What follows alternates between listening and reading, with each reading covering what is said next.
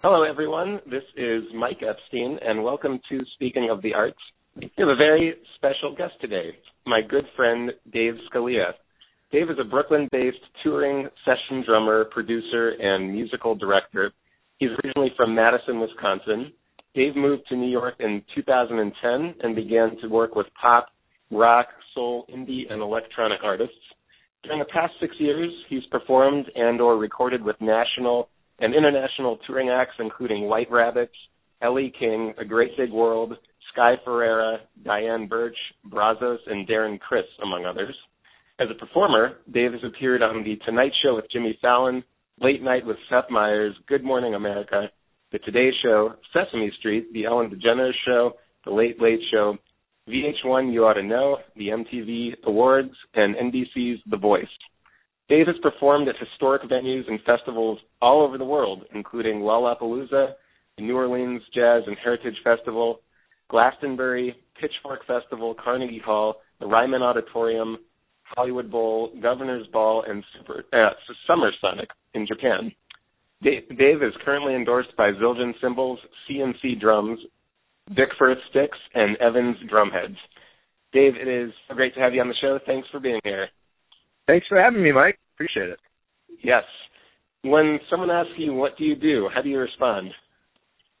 Um well, I think the easiest thing to say is that is that I play drums for bands. That's kind of the short answer because I can I I I, I tend to talk a lot. But uh I mean, you know, I think I think in your description those were all there. I, I do a little bit of production. It's not my main thing, but I play drums for bands and I also sing backup vocals and um also musical direct, which kind of ties into um when when bands especially pop bands do like backing tracks and are using electronics i'm kind of versed in some of that stuff so i can kind of take charge and, and help the artist do that. But i'd say i'd say that i'm mostly about you know 75% of what i do is, is playing drums for a band or an artist that's the short answer great well i'm excited to hear you describe and talk about a lot of this and i think uh, the first thing is that we should give everybody a little bit of background we you and i first met and became good friends when we were at the Jacobs School of Music at Indiana University. Oh yeah. And I'm curious to hear you talk about what was it like after you what was it like when you first moved to New York and you were trying to break into the scene there? I mean, did you mm-hmm. actually know anyone in the city or how how did you kind of get started there? Um yeah, well, I, I did know a, a couple of people, um not a lot. Uh I knew maybe maybe half a dozen uh former uh former IU guys, former college guys. And then um and then I think and then like a couple of friends from just random connections back home, Wisconsin, things like that. But really not very many. It was it was, honestly kind of an intimidating transition and and move. But um I had some connections, some feet in the door, but I didn't have any gigs lined up or anything. In fact, actually, I, I remember I packed up my car, um, and and just kind of drove out on on a, on a whim. I, I quit and gave kind of notice on all my gigs in Indianapolis. That's where I was at the time. I was kind of playing. I had quite a bit of work there, just playing jazz and and almost exclusively jazz, and just packed up the car, went out to New York, and actually my first job just to make money was walking around Battery Park, which is at the very southern tip of Manhattan, um, handing out flyers to entice people to go on Statue of Liberty tours, which a terrible job. If, if, that, if that doesn't sound terrible from the description, let me, let me just first and foremost say that it was not a cool job. And the excitement of being in New York and the potential of you know, not not making it big, but just just playing on in a music scene like this was so much for me at the time that I was okay not like you know going from playing pretty decent gigs in the Midwest to walking around Battery Park and just kind of sucking it up, you know. So. Well, I think that's a pretty uh, pretty awesome example of paying your dues. And oh yeah, that's it. That's it right there Yeah, it's just particularly exciting for me as someone who's known you for a while to hear how far you've gone in a really short amount of time. I mean, just six years since you've played with all these artists and these mm-hmm. you know venues and everything like that. If so, I mean, what what advice would you have for someone who is literally trying to do what you've already done, which is to break into the scene, start to get a little bit established, and ultimately start to do a lot of touring, which is what you do? Yeah, I you know, well, well, first of all, it's it, it's all it's it's always weird for me to like to in, interpret at this point in my life being successful. I'm I'm always looking, you know, I'm always looking up and being like, oh, why am I not there? And I think that a lot of musicians are are like that, um, and artists and creative people, um, or you know, in any field really, but especially in what we do. But that being said, like I think I think the advice is is um I mean there's general there's kind of general advice about just like, you know, really having to be patient, especially in this city because it's it's very expensive and it's very intense and it's really not for everybody. I mean, there are some although it is still the music capital I think of the world um and certainly of the in in the US like I think I think that that being patient and you know just general things like being patient and working hard. But I would say that if, if specifically to musicians that are kind of coming from where we came from, I think that you have to play a lot of different types of music. I think you have to play a lot of gigs. You have to be a really nice you have to be a person that people want to be around. I mean, that's a big part of it because your skills really what I think one thing that kind of blew my mind is your skills are going to get you to a certain point and there are things that you can't really teach or learn that are just natural and being an affable person, likable, um, easy to work with, easy to travel with, uh, have you know, like when you go into the studio or you're on a tour bus or whatever, these these are things where you're gonna be around people for hours, if not weeks or months. And if you're not cool, you know, they're just gonna find somebody else because there there are always drummers and other musicians, you know, in my case drummers that are that are just knocking at the door and if maybe they don't have quite as you know great licks or something or whatever it is or their pocket's not quite as deep but they're good to be around. People will make that decision in a heartbeat. It's happened to me before. I've seen it happen to other people. So i mean i think that's actually a big part. And i wish like in in music school not that professors could necessarily teach that but you know, being a recluse in a practice room and, and learning your stuff, there's a place and a time for that. But but some of that really isn't all completely applicable to actually nailing down a gig and, and working, you know, all the time. So I there's there's a lot of things. I think patience and persistence, um, and then also just being a good and not being fake with your socializing, but being a genuinely nice and good and fun person to be around is really important. So, well, you just said a lot of really great stuff, but I want to try and paraphrase one thing you said, and I'm going to do yeah. that by I'm going to do that by quoting one of my mentors, um, and we'll see how this goes. But what I just heard you said basically can be summarized as the skills that got you out of Egypt are not the same skills that are going to get you into the promised land. yeah. And no, you're right. I, yeah. You make such a good point.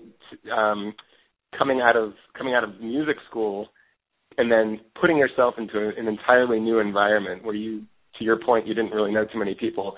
It's really revealing to hear some of the insights you've had, and and, I, and this is something I think we might end up talking about uh, more in, as we have our discussion here. But this idea that, especially the artists that I see you playing with, Dave, there's a lot mm-hmm. to be said for match, matching your personality with them and that image that they're looking for. And I, you're right. I don't really recall having any of those conversations at uh in school. no, and, no, no. You know, it's it's to your credit that you recognize that right away and have figured out for the most part how to make sure that uh, what you're doing behind the drums is equally uh, appealing as to when you're with these people for such a long time. Yeah, I think I think you're exactly right. I think there's a different set of of uh, not, not skills, but there's a different set of uh, attributes you have to have to get you in and out of music school. And and then there's yeah, and then there's the professional set, and some of them overlap, some of them influence each other. But certainly working with with some of these artists, uh, I, I guess kind of in maybe the last couple of years, um, yeah, there is an element of of it's not a hundred percent social, but it's it's it's it's making the artist feel comfortable um, in in every single way, uh, and not only musically on stage, uh, in the studio, performing on TV, like live TV. You know, I mean, especially when you're playing drums. I mean, you you have the most important responsibility in in pop music, and I'm using that term loosely. I'm saying everything, pretty much with the exception of jazz. The most important things, any engineer, any mastering engineer, any producer, uh, any musical director, any musician is going to tell you it's drums and vocals. Those are the two most important things in any record that you listen to. And so you have to make the artist feel uh, comfortable musically and be supportive of what of what they're doing, and then but also like when you're off off stage and be be supportive and be somebody that is that is positive, that's not you know complaining about stuff, and then that's and that's stuff that uh you know uh I don't I don't I don't know if it came completely naturally, but it's it's it's really important, and I definitely have, have, learned and am still learning about that. Um, but I think that's I think that's a big difference. Is like I in, in college I think there was this idea that you know if you're if you were good you could you could get away with anything. You could get away with murder if you were like the, the best drummer and had all this stuff. It's just like you'll oh you get hired anyway. And even in the jazz world that's not true you know? Like uh it just because you read about these guys like miles and and coltrane and and and the handful of jazz artists that we idolize especially going to jazz school i mean miles was not particularly a friendly person. And so i think i maybe reading his autobiography and and studying him in school and classes maybe got a misconception that like i mean that that's not the way to do it is to be is to be somebody that's uh, not likable. But um, so you're saying you're saying you haven't set up your drums with your back to the audience. I haven't done that yet, but you know, I'm you know, if if work starts getting slow, I might try doing that. make a make a statement. Yeah, see if I can. So, yeah, make a statement. Yeah. Okay. Cool. So, um, just because we've been talking a little bit about music education, I, I'm curious. Mm-hmm I mean, if you if you could change anything about music education at the collegiate level, what would it be and why?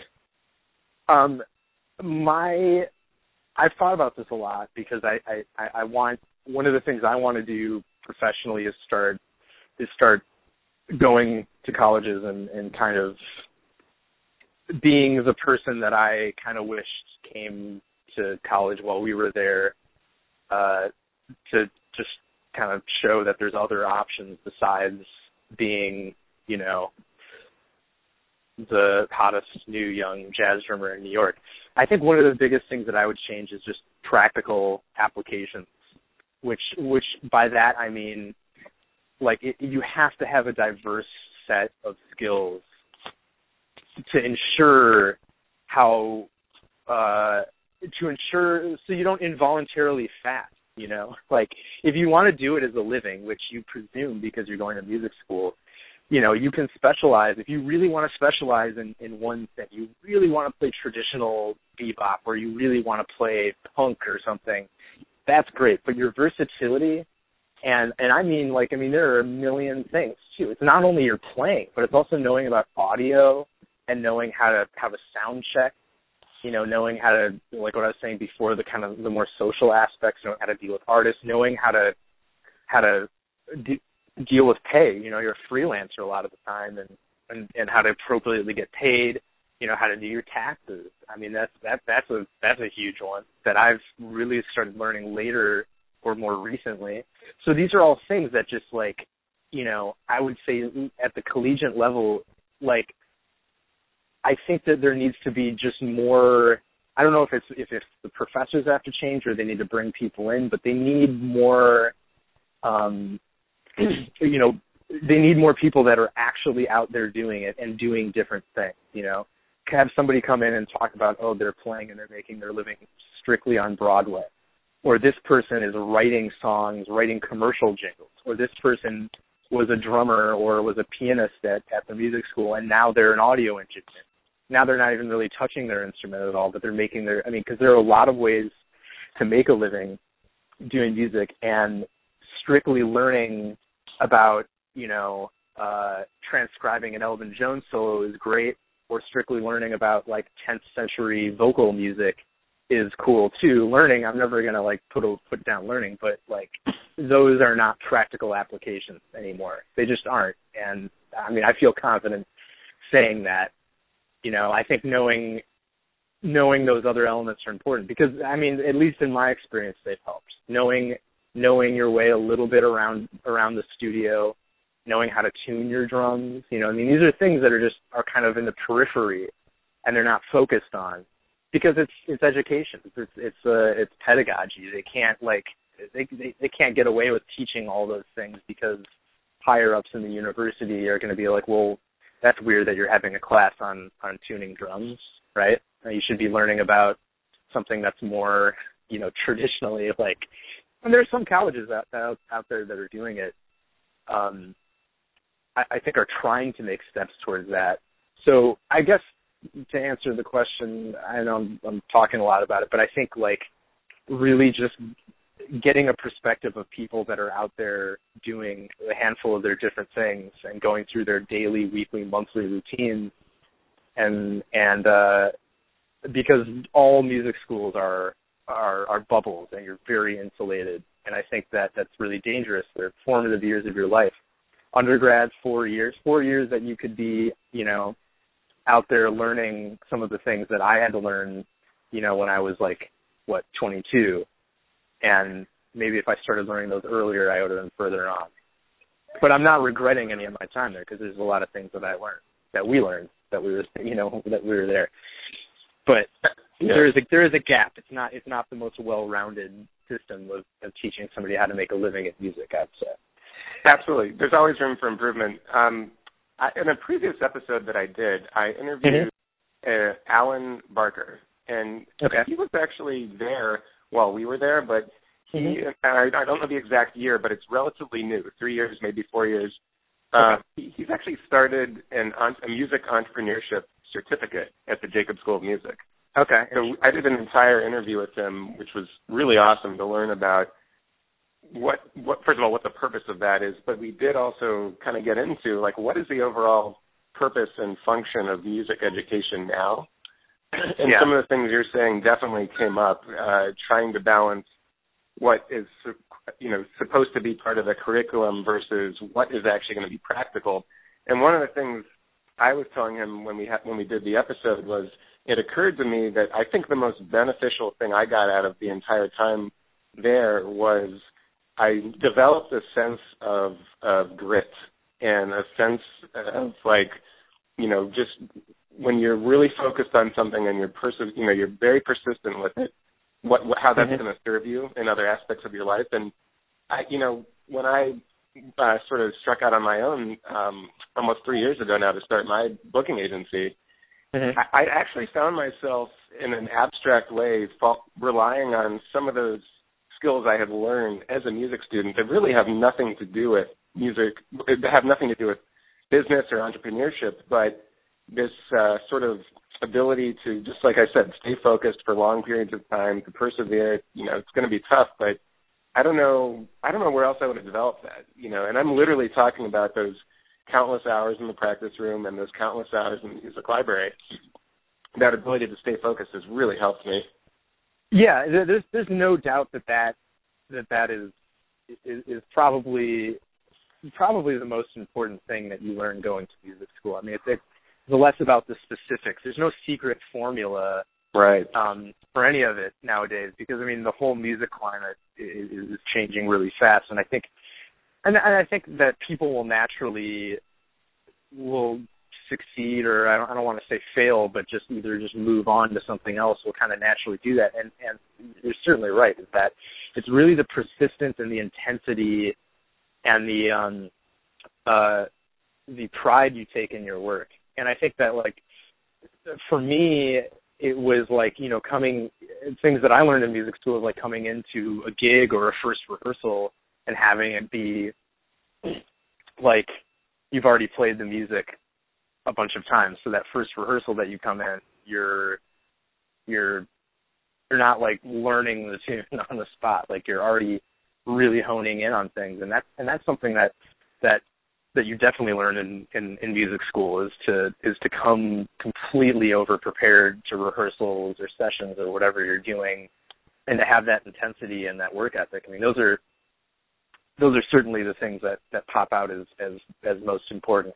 And the other thing is uh, the other stuff that I was talking about is, is kind of minutia that should be that I think it would be beneficial to expose college age students to those things. Uh, I think I think uh, um, going back a little bit, like I think digital uh, like DAWs, digital digital audio workshops like Pro Tools and Ableton and Logic. I think that should be like a, a, a should be totally mandatory at any music school at this point. You know. I yeah, mean, good point. Certainly, there's some music schools that do a lot of that. Obviously, mm-hmm. comes to mind, but it's you're right. It's not mandatory for sure.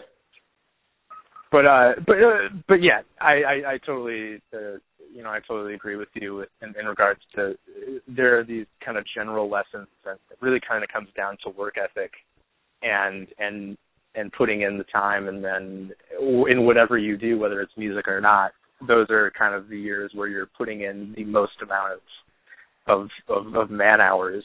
And, yeah, you're really learning how to form those habits. Yeah. Yeah. Yeah, and and hopefully they're there before you go to college, or else you wouldn't have gotten into college music school. And that's the thing that's interesting is, is when that's why it's different with music is because you know like yeah yeah kids put in time in, in high school if they're in an academic field and non-music, but there is something different about music. I mean, you have to already have a kind of a head start on that work ethic even getting into music school. And you're auditioning to get in there. You you have to have your academics together in addition to your to your ability on your instrument and your and your knowledge of music. So um you know, it's really just honing in and bringing it up to the next level, I guess, at that point. Yeah, it's a good point. So let's talk about what you're you're kind of currently doing. Who, who are you currently performing with? Currently, um, right now I'm I'm pretty much full time.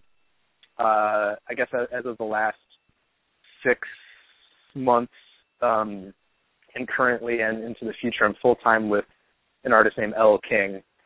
Uh, so people that have known her a long time say Ellie, so it's not necessarily wrong, but I think the the, no, the normal pronunciation for for the world is Elle King, and um, yeah, so I'm, I, I think I mispronounced her name in the bio, but it's fine because it, when you when I heard it, I was like, oh man, maybe Mike is maybe Mike has known her since she was 15, and I just didn't know because there a lot of a lot of people, so you know, a lot of people call her Elliot sometimes, so it's, it's, it kind of goes back and forth. It's not a big deal. Um, but yeah, that's that's what I've been doing, and it's it's one of in my I, I guess about six years here in New York, and also just generally playing with with kind of artists that I, I would say this uh, that are on either on major record labels or have pretty established careers. I mean, I work with a lot of artists that are not established around New York uh, or whatever, but just I guess I, I hate to say pop because it just evokes that I'm like playing with like Justin Bieber or something, which isn't necessarily the case. But um, but it's the first time that I've been like pretty much completely full time with an artist, meaning that I've just been so busy, um, and also that I have a setup where when I'm not working with that artist, I'm I'm on I'm kind of on reserve in case something comes up. And usually that happens uh, when when record record cycles are are going on, um, and you know they need the band available at a moment's notice because something might come up. But yeah, I've been I've been full time with her, and we're pretty much booked all the way to January um, right now. So the next another about six seven months of work. Um, and when I'm back in town, I actually have the month of May off, which is May right now. Uh, and and I'm working with a couple of artists here uh, locally, but 90% of my work has been with her the last six months, and will continue to be that way for another six months. So. That's great. um, how did you initially uh, become part of her band? Um, I initially started the guitar player um, for her um, had been playing with her for a couple of years, and we played in a kind of a, a side project with, with a, just a bunch of side musicians, some guys that went to Manhattan Manhattan School of Music that had already graduated, and just other musicians around town kind of put together like a big 13, 14 piece kind of soul band and um I got involved in that and me and the guitar player played in that for a while and kind of you know be, became friends and when the when Elle's um former drummer needed to bow out for his own reasons and just kind of made a career change you know they needed somebody so he put my name in the hat. Um to her manager it was something that she wasn't uh you know like too directly involved in artists at, at that level which is interesting. We could maybe talk about it later. But there's a, a lot of the time I'm working with.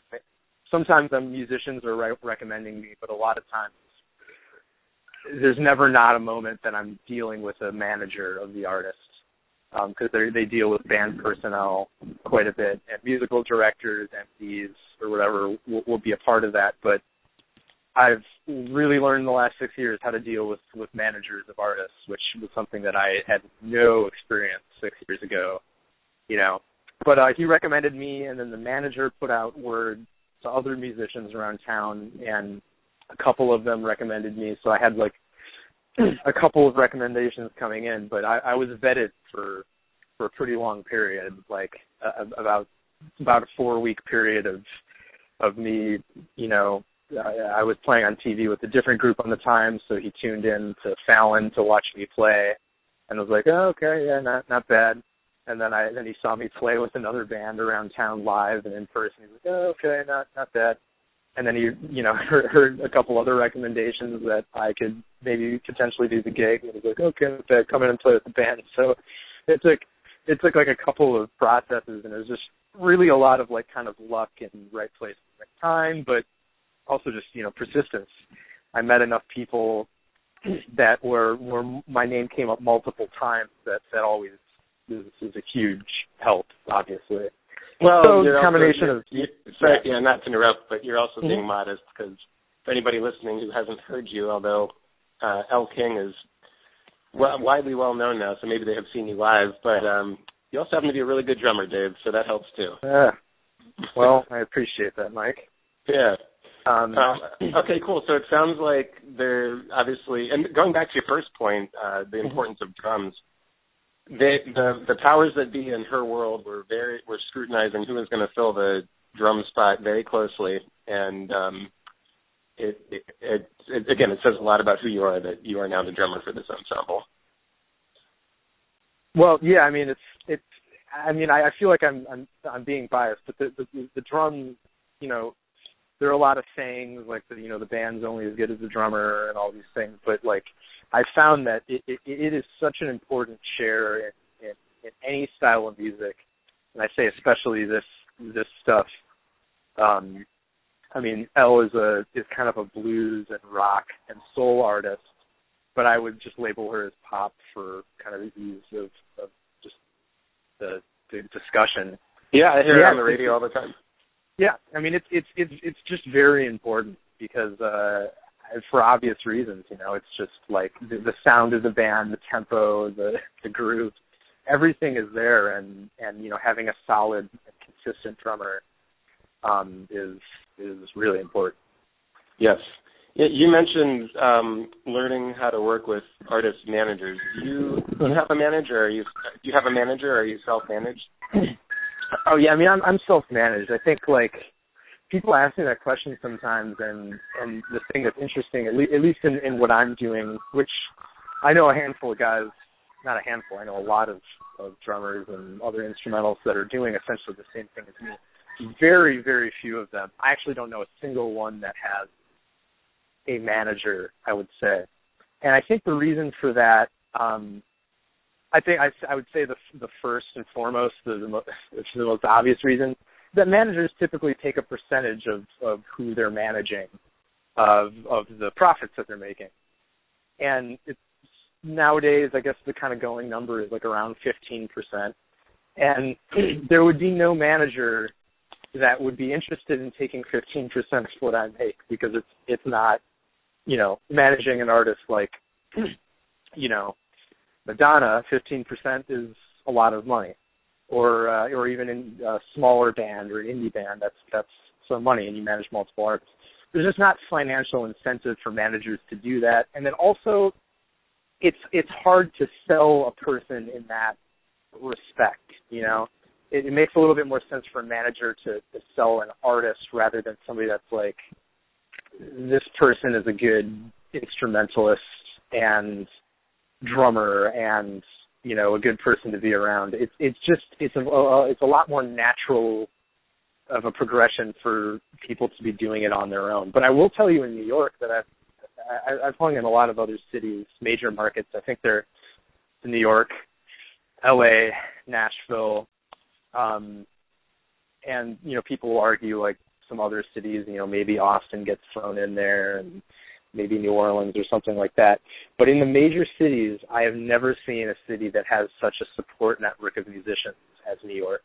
People are really friendly to each other and really supportive. And I would say, as kind of more a maybe more of a esoteric way of of saying that I have a manager, I would say that just all the other drummers in town that I'm friends with um Uh, that we go to each other's gigs and you know we help them haul in a bass drum when they're late to a gig or help them carry something up the subway stairs or share rehearsal spaces with. Those are the people that are really looking out for you and everybody recommends each other. And i and i have I, the drummer community here in new york mike is, is something that i just like it it just kind of like warms my heart even talking about it because i haven't met a single another drummer that has that is like not the most friendly, very talented, and just like it's just kind of like a brotherhood. Or I mean, there are there are girls too, but you know, just sure. No, guy, I'm saying that. yeah, no, no, no. I, I understand. It's really good to hear you say that too. You know, it's interesting. Just one of the things you said was that it's a lot easier for a manager to sell and quote an artist than maybe mm-hmm. maybe a side man or side woman. Um, you know, in the world that I'm kind of approaching it from, the world of fine arts and jazz, but also other types of instrumental music too. Mm-hmm. Um, it, I, I've kind of realized. I mean, there's basically two types of artists. There's artists who have and need a manager, and there's artists who have but don't need a manager. Mm, yeah. and you would be yeah. surprised at the conflict that arises in the group falling into category B because yeah. then it's a very delicate situation where you're working with an artist who has a manager who for the sake of this conversation has had that relationship for a, a long time longer than you've been part of the team mm-hmm. so although your first instinct might be to sit them down and say you guys shouldn't be working together you really have one you have you can choose one of two things you can say well we don't really want to work with this artist and manager together or we do, and we have to figure out how to make it work. And if it really, for me, it just comes down to the artist being aware of their capabilities and where they're at, and um, knowing at this point in their career, do they need one or do they not need one? Um, and it's just surprising to me more often the ones who have one but don't need one uh, often wonder why things aren't getting done quicker. It's because they could do it quicker themselves. They just don't realize it.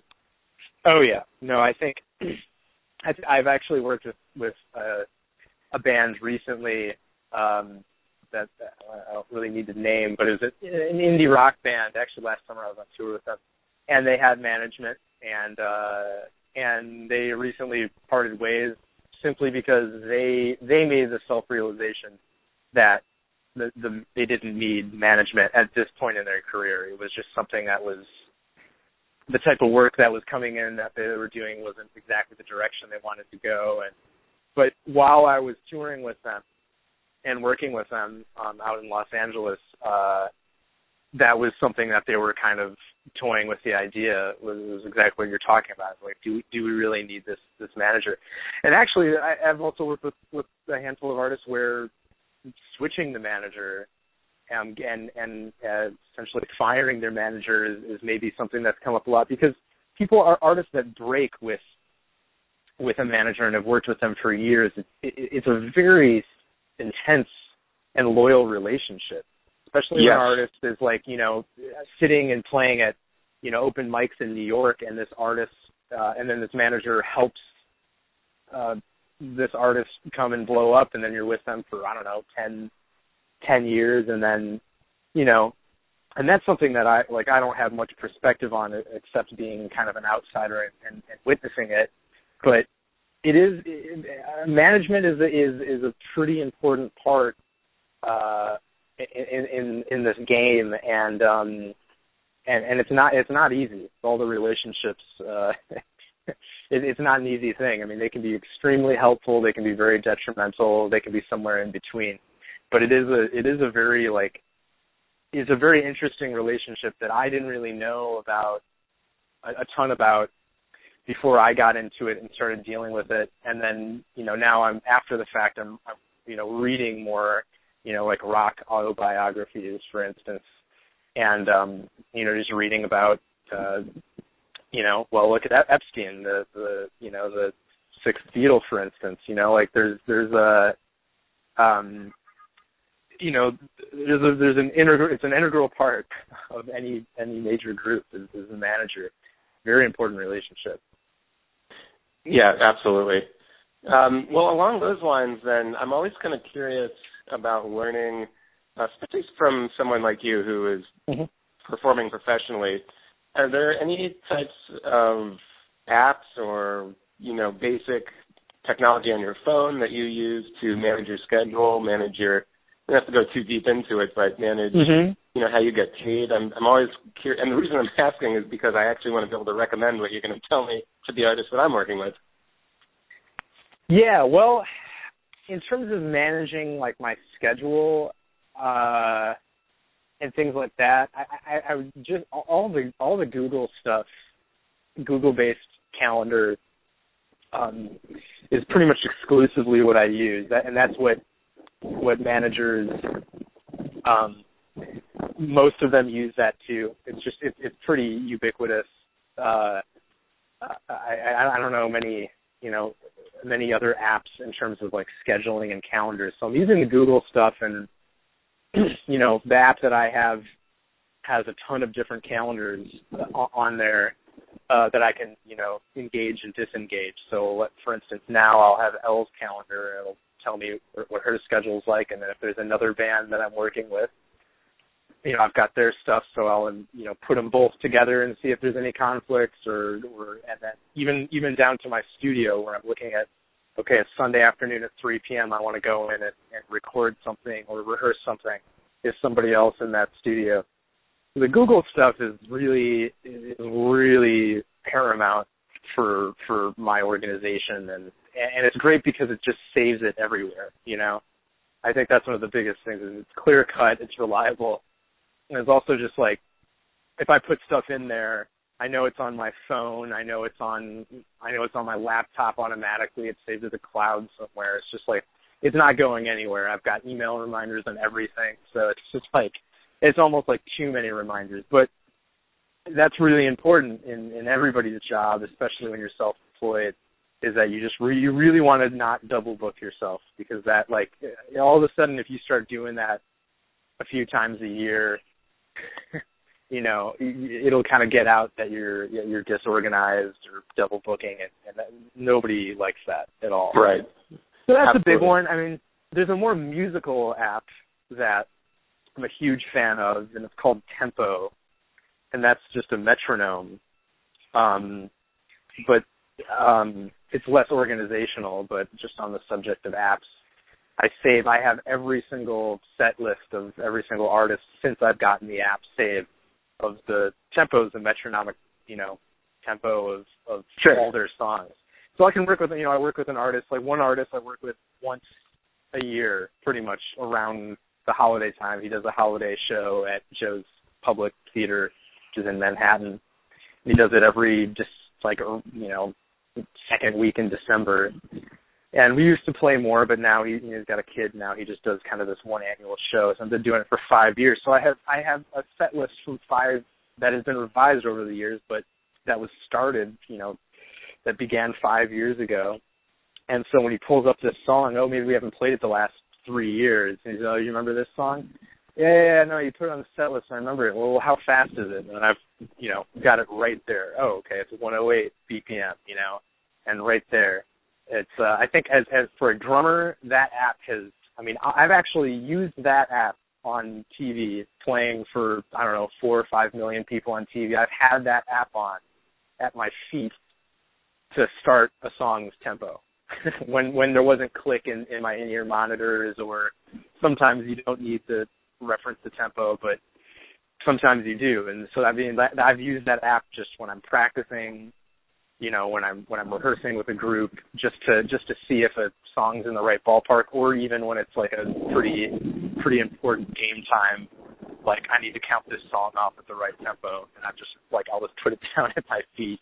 Yeah know, it so sounds really yeah I, i'm not familiar with it. It sounds really useful. So just tell me about it really quickly so it it saves set lists or you input mm-hmm. but then it allows you to put in a metronomic marking which will then actually tick that that that actual beat per minute?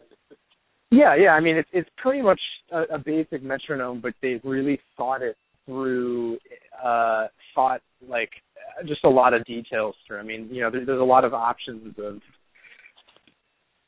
you know, you can do different time signatures, different subdivisions, but I, I think that one of the the most important features is the, the ease of saving the the set list and they'll just they'll they'll and you can and you can save them onto your laptop or or computer and save that file. So if you get a new new phone or whatever and the data's lost you can you can keep it. So it's just like and every time i update it i you know i still have all the set lists and and yeah i mean it's a pretty basic metronome. I mean there are a few things that i you know that they they i wish they could improve on one of which would be to be able to um to set it so you can have let's say two bars of click and then it'll mute itself. And um, it has a visual click too. The entire screen on your iphone for instance will blink at that tempo. And that is a really awesome feature because a, a lot of times there's some gigs that i play where there, there's a bunch of tracks or there's just click or there's click and track and then there's some gigs those gig we're not on any click or any track it's very organic but when I first started playing, um, uh, I really wanted to get the tempos right because you're playing 15, 16 song headline show set. It's like you know maybe midway through the set you're like, oh man, is this song like a little like, and you're you're kicking off the tunes with the drummer. So when you have that click on the the visual click, you can look over and just kind of see while you're playing or even before the tune starts, you can see this thing kind of blinking and it gives you an idea. And that can make a pretty big difference. It gives you the confidence to count off a tune, you know, at the right tempo. Or you can leave it on and be like in the bridge or something and be like, oh man, is this taking off? Is like the guitar player going nuts and I need to pull back? Because when you get to the chorus, all of a sudden the chorus is too fast. And then what happens in the chorus is too fast and the vocalist is singing the, the really important lyrics that every, the entire crowd sing along to and they're too rushed and then all of a sudden you talk to the vocalist the next day and says, "Why did that? You know, why did that song sound like crap? It didn't feel right. The hit song that everybody was there, paid their money to see the tickets, and that's the responsibility of the drummer. That's one of the things. Yeah. All of a sudden, the the chorus is supposed to be at 105 BPM. Everybody hears it like that on the radio, and then because you didn't catch the fact that it sped up a bunch, the last chorus is rushed, and and then that's so important because the lyrics could be so set where the breath points are and where the syllables lie at a certain tempo. It works that way. You played it that way. All of a sudden, it's too fast or too slow. You know, maybe the vocalist runs out of breath, and then they start singing out of tune because of it. Or maybe the crowd is, you know, and that's like that's something that that I definitely like kind of woke up to. I know I'm going a little bit on a tangent, but that's the importance of this this tempo app and and being being really diligent of of your tempos because like that's where it's at. Like if the vocals are getting messed up, then like you know you're not doing your job. So that's, well, this that's, that's, that's a big one. Yeah, no, that's a perfect segue to something I wanted to ask you a little bit about. Um, and mainly that is, you know, when I think about when I really was uh, with you for a long period of time in the drum studio, mm-hmm. and we both were kind of coming up in the arts of jazz drumming. I'm curious mm-hmm. how how is that really different from playing with pop artists, and specifically um, as you sort of approach and engineer drum parts? Are mm-hmm. you finding that with a lot of the pop acts you work with, are they are the drum parts already written out? Are you is somebody telling you what they want you to do specifically, or are you able to come up with things on your own? Does it you know does it depend on the artist? I'm kind of curious to hear you talk about that. Yeah, yeah, that's that's a really that's a really good question. It's really interesting. It, it, well, first of all, it it varies for every single artist that I've worked with. There hasn't been an exactly consistent or uh, repeat situation in in the major artists I've worked for. One of the first gigs that I got was was White Rabbits, uh, which is happened to be also one of my favorite bands. Really awesome music, kind of Spoon or even Radiohead type of music. And on that gig, the lead singer um, actually went to school for jazz drums in in Columbia, Missouri as an insanely good drummer himself, but also played keys, guitar, bass, and sang. Just kind of like a, a genius musician, really. So he, I came in on their third record. They had already been a band for eight years, so a lot of the parts in that band were kind of already already there. And there'd be sometimes in these rehearsals where he'd be like, "Oh, maybe play more like this," and he'd actually sit down and kind of show me something. But then there would be little things that I would do that, you know, he would be like, "Oh yeah, that's cool," or not even address it. It was just something that I did. Um, but that band, like, you know, there was there was three albums worth of me not even being involved coming in. So that's like pretty much a lot of me learning the parts, and they weren't necessarily exactly how they were on the record. There's sometimes the live thing is different um, than the recorded thing. Actually, often it is. Um, you know, with um, with Elle's music, there's there's a certain amount of freedom. Um, you know, compared to White Rabbits, there's there's a little bit more. Um, it's a little bit more of a band thing, and what I mean is it was definitely less pop. It was more like when I give the examples of like Spoon or Radiohead. If people understand that that reference, it's a little bit more. I don't know. Uh, I don't know. It's just like less of like this is a pop tune you hear on the radio. There's kind of some more more different stuff going on.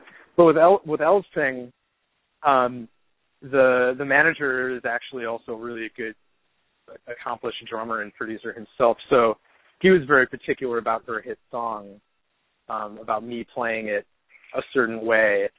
Um, and I played very consistently every night because that's the song that people are there to hear. That's the song that that I've played on TV probably ten or twelve times in the last six months.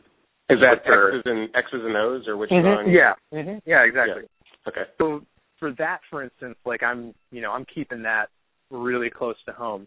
Now, when we played, like, um, we just finished a, a headline tour about six weeks. Um, there would be other songs in the set about a 15, 16 song set where I'm definitely like I will I will do a different I'll do a different fill in a place. I'm not completely changing the groove on on a whim unless I am working kind of with everybody in a rehearsal situation or at a sound check, being like, hey man, like what about this? Like, you know. Um, but there's little things that I'll that I'll add almost to every single headline show. There, though, I would say there's probably half a dozen little things that I will I have the freedom um to change. And, and, and it's all and it's all like de- depending on how deep you go. Like I think with with my approach is is the approach of something very simple which is the exact opposite of what I was doing in college. I, I don't want to speak for anybody else but I know it was me.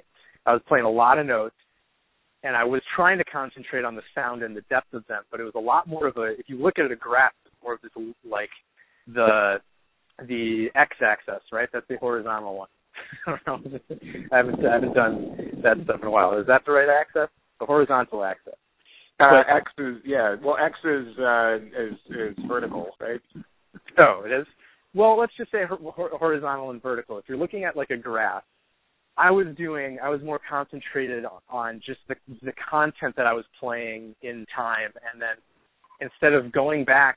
And here's my comparison: is I drummers that I idolize. Like no, I'm wrong, like, Dave. You're right. I understand what you're trying okay, to say. The, okay. the y-axis right. is, is vertical. X-axis is okay. horizontal. Yeah. So, so the way that I look at it in in in music, and I've heard from other people, is that in college I, I was I was much more based on just constantly playing new ideas, very improvisational, blah blah blah blah.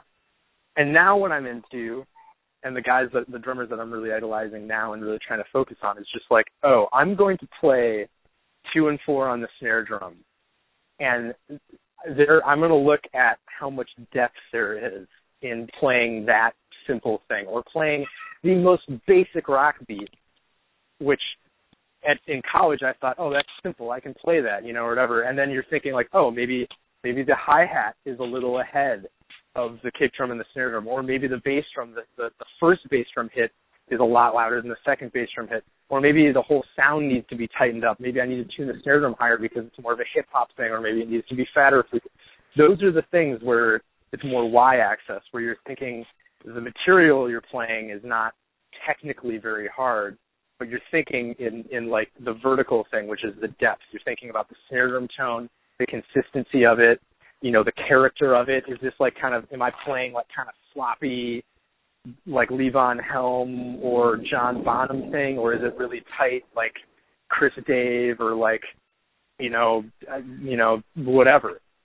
Um, and those are like kind of the more sound and depth things rather than like, oh well this rock beat simple, it's two and four like rock beat, like I'm gonna throw in a crazy fill or I'm gonna do something weird after three bars. So it's like I, I guess like I guess what I'm saying definitely went off the tangent, but yeah, that's what I'm saying is that's right. is is is really the is really the consistency. Um, consistency is just extremely important in this style of music, opposed to the opposed to the jazz thing, um, right? Where more of the vibe is the improvisational thing. But I still I still find moments.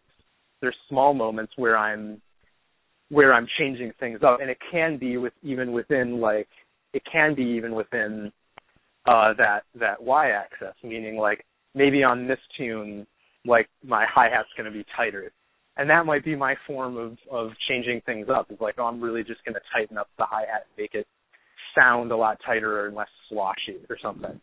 And that's a totally different way of thinking than than at least when I thought when I was like playing jazz. It would be a very different, more uh cerebral thing or something, you know? Sure. Well, no, it's so. interesting how you described that. So I mean, would you say in your experience is there still a big demand for live drumming on records when just to play devil's advocate, I could simply use a program to filter out all the, the nuanced mistakes? Yeah, it's it's definitely changed um a lot. Uh I don't have a huge amount of perspective because, you know, I I'd I'd say that um you know, you know, I've been re- recording and even recording like you know, just like kind of groove type of music since I was younger, but I haven't really been like in the scene for super long. So I don't have a perspective like like a like a Jim Keltner or somebody that's in like their fifties or 60s mm-hmm. But I know that it has changed because everybody now has a very, very capable recording situation on just your basic like MacBook Pro. And and people are getting very good at it and samples are all floating around. And you know and and the result of that you can see the proof of the pudding. It's like studios are closing down all over the place all over the world. Manhattan studios and in new york are are, are closing down. And and it's because people have home studios and they can you know you're exactly right. You can you can correct these things and and make it sound you know sort of real. I think there still is a demand. It's way down and I think that um, I think it's a pendulum, and I think it'll change. I think people all, almost more. I I would say that there sometimes when I come to the studio, people almost want me to play more human, because the fact that I'm even there, the producer or the artist already knows that they can get, you know, they can sample replace my snare drum or my bass drum, or I'm already playing over like a drum machine or something. They already know that. If, if you know, it depends on the music and the situation, but they already know that they can get that, you know, that computer or perfect sound. So when I'm there, it's almost like, you know what, man, like really go for it, be yourself, like make mistakes, like maybe make that those like those ghost notes or the notes in between like a lot a lot fatter and more human. So sometimes that happens, and then and then there are some instances where it's like, dude, we need this out on the grid as possible. Um, but the demand has gone down, and I think that there might be a little bit more of a of not backlash, but it, it might return to to more to more like uh, uh, you know more live drumming in the studio, but it, it's certainly less. And there was a period, you know, talking way before our time where you know guys in, in this city or Nashville or LA, I mean, doing two or three sessions a day, you know, just back to back running the studios. Right. Uh, you know, back with like the wrecking crew, for instance. I mean, they were just busy all the time, just making, you know, hit hit after hit after hit. And those days are even the the, the really successful drummers that I know here, uh, especially in studio drumming, really aren't doing as much. Like it really has dried out because of because of the technology, um, and really because of the state of the music industry. There's just like I mean, if you can get it pretty pretty close for a lot cheaper than hiring a drummer and just getting a bunch of samples, they're going to do that. And it's it's it's a it's kind of like a, a multiple. There's a lot of situations that have made it um it's kind of a perfect storm. It's also I think electronic music is also very popular right now. So I also think that um, you know artists are are are just writing a lot more music for electronic instruments uh, and electronic drums. So I think it's a combination of of acoustic music not needing those uh, uh, you know like live drums as much, and also just the whole music climate like as a whole, people are just writing a little bit more electronic music. I mean, like an artist like James Blake, I'm sure you know who he is. Like he plays with the live drummer, and maybe there's some live drumming on his record. But like big artist, a lot of people like him. I'm using him because he's playing in New York tonight. Uh, you know, like that artist wouldn't exist 25 years ago because he's kind of an electronic artist. He just wouldn't have even existed, and there would have been a live band, and there would have probably been a live band on his recording. And now there's a whole slew of artists that are doing this thing, and um, so it's it's also the it's the genre. Uh, it's, it's a lot of factors. So it, it's decreased quite quite a bit, which is which is which is unfortunate. Yeah, you made an interesting point when you said sometimes you're in the studio, producers want you to just be yourself, like be as uh, you know real as possible. Don't be mm-hmm. mechanical. And that yeah. reminded me of an interview I recently read with Matt Chamberlain, who seems to mm-hmm. be clearly the exception to the norm right now for drummers who's still being hired because he, you know, he's a real human drummer, right? And people are right. not just hiring him to be the drummer on their album, but he's getting hired all the time to just to just be recorded playing dr- drums so people can use those samples, which is kind of interesting. Oh yeah, and that's yeah. I mean, there there's tons of examples of. I mean, but that, I mean that's the thing that's crazy is like people, you know, guys like Clyde Stubblefield, who you know James Brown's drummer, one of James Brown's drummers, but probably the most iconic one. I mean, ever since like the beginning of hip hop, like early '80s, uh, you know, a lot of it pretty much here in New York and the Bronx. They're taking these James Brown records and they're taking drum breaks from from from you know from Clyde Stubblefield, from from uh, uh, Zigaboo, you know, uh, from like any of these guys, and they're taking these drum breaks and they're cutting them up, and they're you know making samples out of them, and they're and they're using them, which is, I mean, and I and I and I really love hip hop. I'm not, I'm not putting that down anyway. I think it's a really creative art form, but I think it's it's been happening now for okay, yeah, like, time. the better part of 40 years, right? You know, so now we're we're into a phase, we're into, we're way into it now, and yeah, Matt Matt Chamberlain is, is no exception. They're doing the same thing. They're just gonna have him come in and play a four bar drum loop, and who knows if it's gonna sound, you know, just like that, like an uninterrupted four bar drum loop. Sometimes, sometimes it happens. Recently, I recorded the tape um, for an artist that I work for, and and it was just you know full takes, not to a click, just playing uh, very organically, and it happens pretty rarely now, but it's really rewarding for me because it's I don't know how to make an uh, an analogy just right off the bat on the spot here, but if if I were like a painter or visual artist, it would feel a lot more real. Um, whatever I was doing, uh, if I you know recording to tape and just doing it in in one takes like that, then all right, dude, let's let's go back and let's let's do this like the fourth bar this four bar phrase nine times and I'm gonna cut it up and it's not gonna sound anything like it on the record and blah blah blah blah. It's just it feels like you don't have the the sculpture you've made is is already like they're just gonna put it in some type of die cast anyway, rather than this is actually what I made and it's kind of uninterrupted.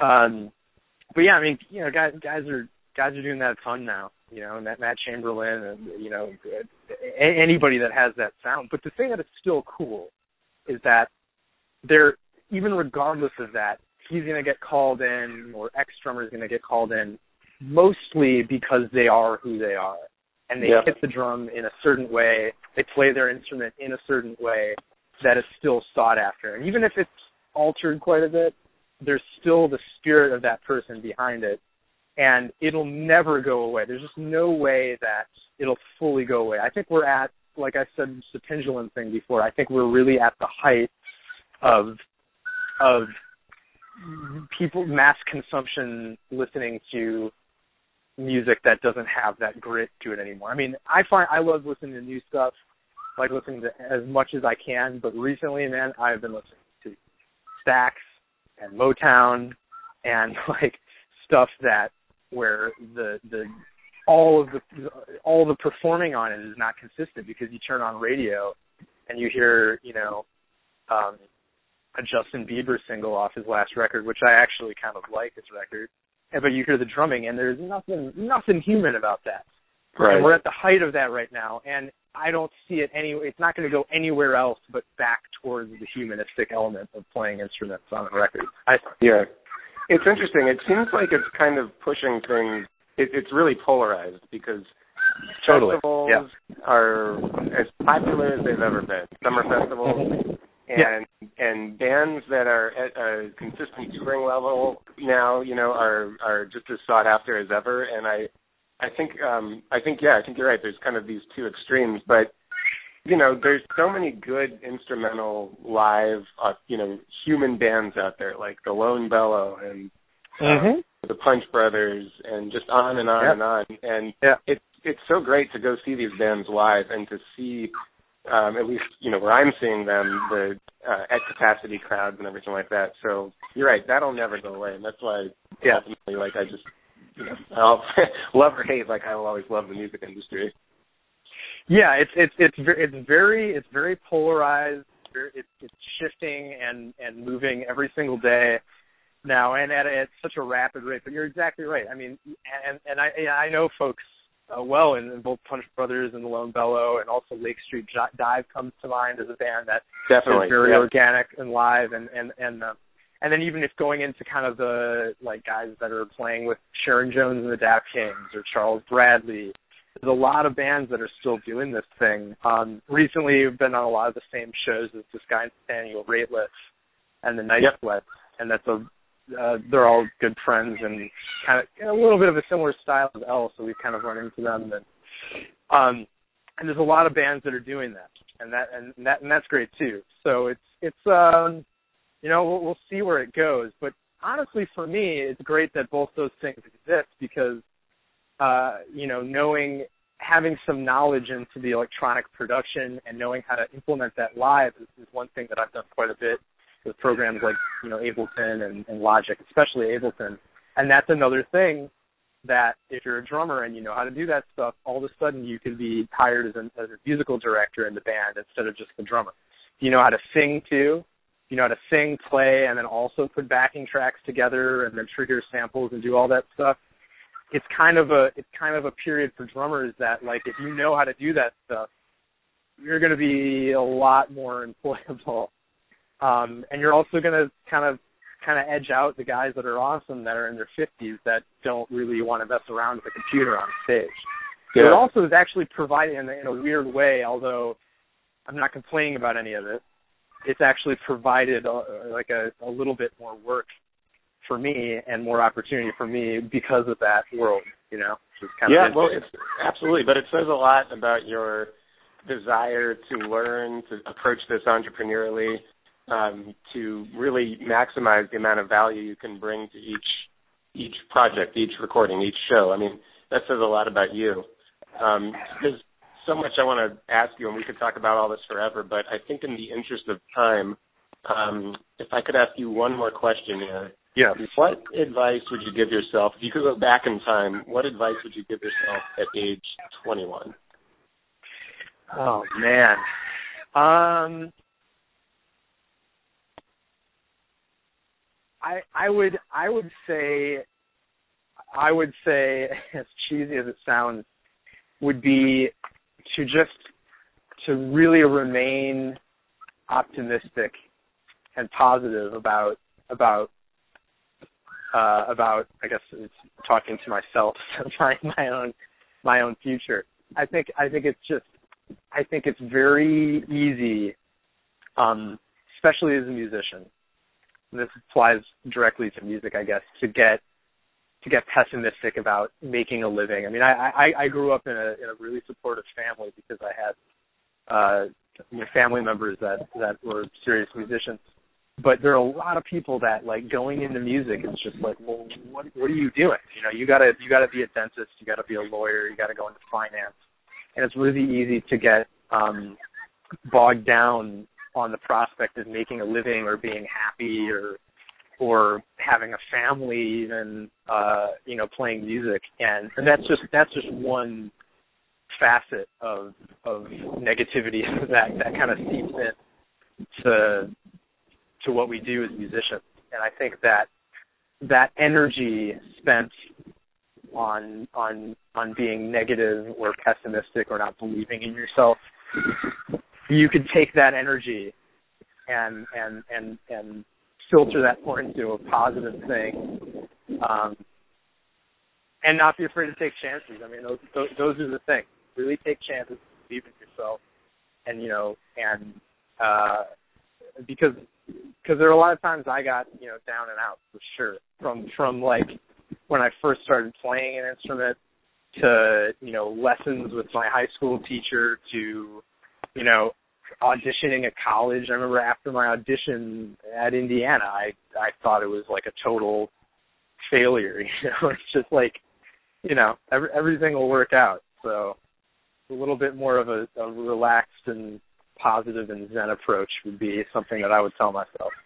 Yeah, I agree. I mean, mindset and attitude is everything, and I definitely have to remind myself of those very things we're talking about on a daily basis. Yeah, no, I mean yeah. it, it applies to a lot of stuff, but you know, you know, music gets a, it, it can get um, you know, you can get negative quickly.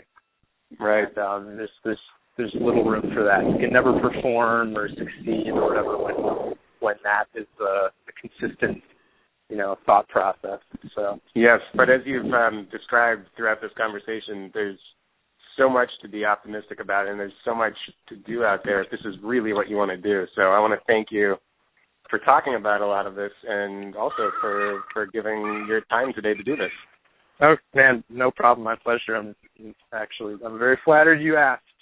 Well, no, this has been yeah, this has been great. So, thanks so much, Dave. Um, look forward to connecting with you again soon. Sounds good, Mike. All right. Have a great day. You too. Bye.